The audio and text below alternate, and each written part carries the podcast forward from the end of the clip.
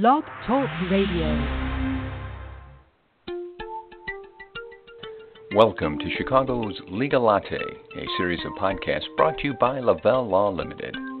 Throughout this series, the attorneys from Lavelle Law will share their answers to questions about a variety of topics for individuals and small businesses.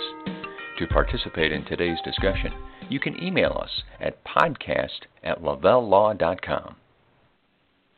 As we head into the second half of the year, taxes are probably not front of mind for most people. The, the April deadline is passed, and end of the year planning is, is still a way off. So, other topics are, are likely getting more focus.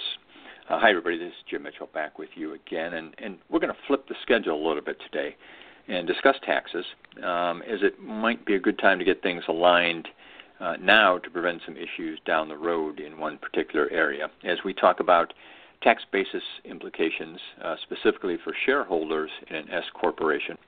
And I'm joined today by two guests. First, uh, as always, pleased to welcome back to the podcast attorney Stephen Migala. Stephen is a partner at Lavelle Law and uh, has taken time to visit here many times in the past. And it's my pleasure today also to introduce for the first time David Diamond, a founding partner of the CPA firm of Kutchins, Robbins, and Diamond. Uh, so we're going to share some information that they can uh, provide for us. Gentlemen, good afternoon. Thanks for taking the time, both of you, to be here. Thanks, Jim. Thanks, Jim. Now, Steve, as I mentioned in the open, today's discussion is, is really geared towards shareholders of an S corp. So before we, we dive in, can you give us a quick recap on the characteristics of an S corp as compared to other business entities? Sure, sure. A lot of our clients are organized as uh, S corporations, and what that really means is um, it's an entity that's a corporation, but that corporation then elects and has to be eligible for as well to choose uh, S corporation status, and the shareholders have to consent to that election. So basically, an S corporation has a flow through treatment for tax purposes such that the corporation itself doesn't pay any income taxes, uh, generally speaking. Um, but the corporation's income and deductions, um, gains and losses, are passed through to its uh, shareholders who then report uh, those income and deductions and the like on their own income tax return. Okay, so to, as we get into today's topic, you know, we have sort of defined a corporate entity, but as you just mentioned, what's really important is that this impacts personal returns. Then, correct? Well, the S corporation files a, a informational return, and then um, the uh, individual shareholders of that S corporation report that information on their own personal income tax return. Mm-hmm. So, so as we start to discuss then uh, share, shareholder basis, which we'll learn about a little bit more, is it the corporation's responsibility to track that? Um, David, you want to answer that? Yeah. Well, um, technically, the corporation is not responsible to track that the basis, the shareholder basis, but um, um, typically in our firm, um, uh, for our S corporations and the shareholders that are uh, in the S corporations, we we give them along with their K1, um, we give them uh, their shareholder basis uh, computations. So um, they're they're able to determine um, the specifics as far as the losses they're able to deduct on their returns and um, what losses if they're not able to deduct on their return um, what losses are going to be suspended towards future years. Okay, so we've we've used this term shareholder basis here as we've kind of gotten started. Can you kind of tell me what that means from a uh, from a uh, tax perspective? Sure. Um, basis is is generally defined as far as the IRS is concerned as is as the shareholder's investment in, in in property for tax purposes. So in an S corporation, there's two types of basis. There's stock basis and debt basis.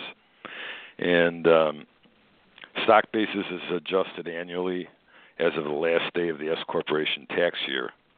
And um, and basically, in order to deduct losses on the uh, shareholder's individual income tax return, he must he or she must have either stock basis or debt basis. So stock okay. basis um, there there's a number of items that constitute stock basis, and there's a and debt basis is typically the shareholders' direct loans to the S corporation.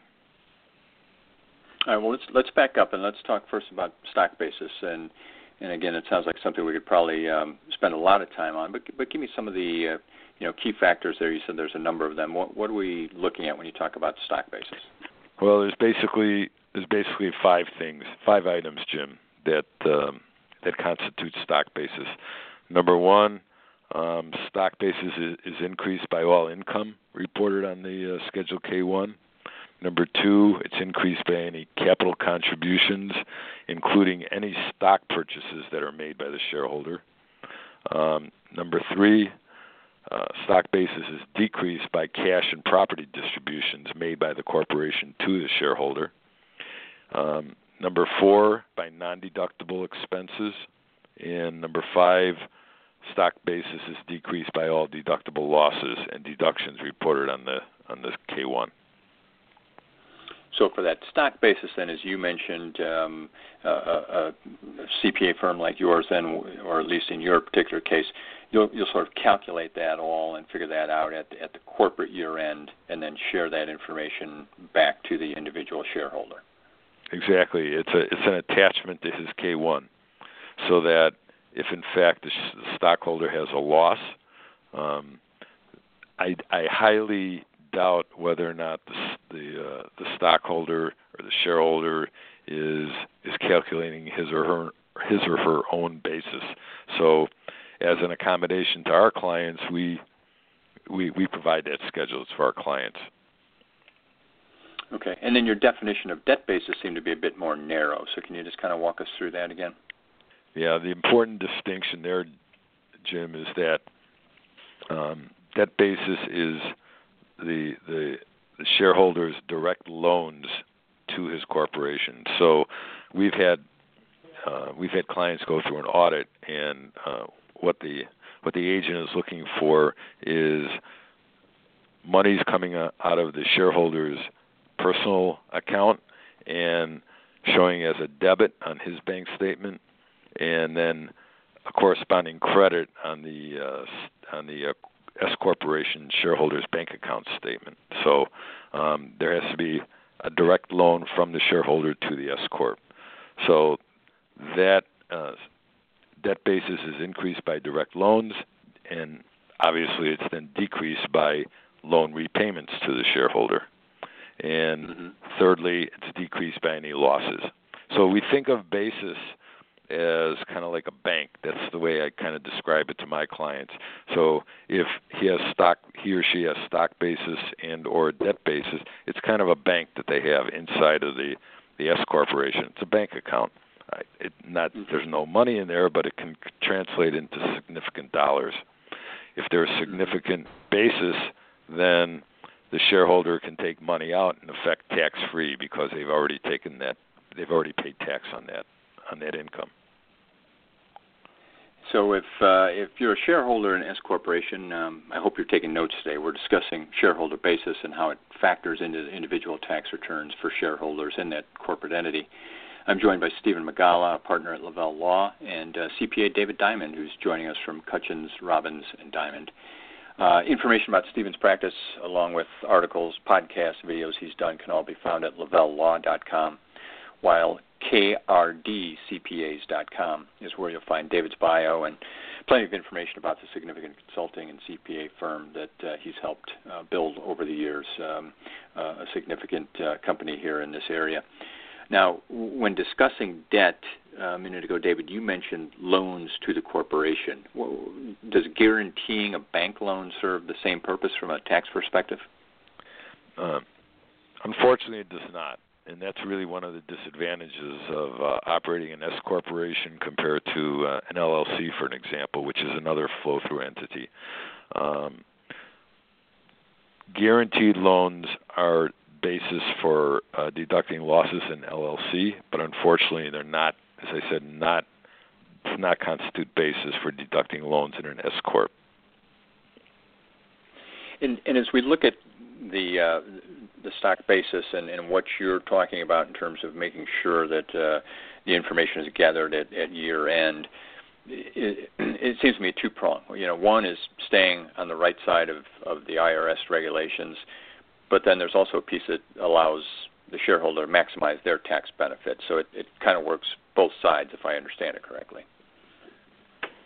Sure, right. Um, look, we we want our we want our clients who are shareholders in an S corporation. We want to we want to minimize their tax liabilities. So there's certainly opportunities at uh, during the year, but especially at the year end, in order to ma- minimize their tax liabilities through uh, S corporation income tax planning. And, and Stephen, is this an area that the IRS is, is likely to scrutinize? And, and if so, you know, what, what's the risk of, of being out of compliance or, or not managing the basis properly? Uh, it's certainly you know subject to audit um, with respect to you know uh, these issues and, and not tracking basis and you know not reporting your uh, income correctly. Um, a couple other things I wanted to point out too uh, with respect to uh, basis and uh, S corp debt. That also applies. You know we talked about the um, guarantee and, and how a S corp shareholder, even if he guarantees an S corp debt. Um, that does not increase the shareholders' basis. But even um, even if the S corp is a borrower without any guarantee, uh, just the um, the S corp is a um, borrower on a loan from a third party lender. Uh, again, like like David pointed out, uh, unlike, unlike with an LLC or partnership, um, that that uh, loan uh, to the S corporation does not increase the shareholders' basis as well. So. So, an, an area in which to, to make sure that um, you know someone is, is paying attention. And it seems to me from from both uh, both of you the types of service that are provided. Um, they're just this is just another area we, we talk about all the time where it makes sense to have someone with experience who's a you know understands the uh, uh, the rules and limitations and objectives here. Make sure that someone like that is taking care of this for you, and not try and sit down and uh, look something up on the internet and figure this out on your own. I, I have to agree with you, Jim. I think it would be pretty difficult for somebody to to to, to try to figure this out on their own. I mean, uh, um, planning is very important, and uh, with respect to S corp, and uh, and, and it's not it's not the simplest task in the world either. And and you mentioned something I heard you say earlier, and, and correct me if I'm wrong, but um, you mentioned you know sort of year end to look for those tax benefits. Uh, when you're talking about planning for an S corp, um, at what point should they be making sure that all this is lined up properly to make sure that it's all done on time and, and done properly? Well, what we do with our clients is um, we have year-end tax meetings um, with our S corporation shareholders, and typically we also are responsible for doing the uh, the corporate the corporate work as well. So I'll give you an example where there could be a, a potential savings. Let's say it's anticipated that the S corporation is going to generate a loss um, at the end of this year for 2016, for example, and it, it's it's apparent that in October and November that the shareholder doesn't have enough basis in order to deduct that loss. Well, one of our recommendations might be if you why don't you loan Mr. Shareholder, why don't you loan your S corporation um, X amount of dollars, assuming there's going to be a uh, a flow through loss to him of let's say twenty five thousand dollars. Um, if he, if he loans that twenty five thousand dollars to his S corporation by December thirty first, he's now increased his uh, his deductions on his uh, 2016 tax returns in the amount of $25,000. So that's some sort of a planning technique and opportunity that we try to take advantage of before the end of the year. Yeah, trying to identify those on time. Um, well, as usual, we've, we've got more topic than time. David, before we let you go, where can someone get more information about this topic or, or other services available from Kutchins, Robbins, and Diamond? Well, um, I my uh, uh, my email address is uh, ddiamond at krd C as in Charlie, P as in Paul, A S as in Sam dot com dot com rather, or um, um, anybody can feel free to call me at my direct line. My line is uh, eight four seven two seven eight four three zero zero. and we're located All right. in Well, Schaumburg. thanks, David Diamond. Appreciate that, David, and uh, Stephen McGowan from Lavelle Law. We thank you both for being here. Look forward to talking to you again soon. Thanks a lot.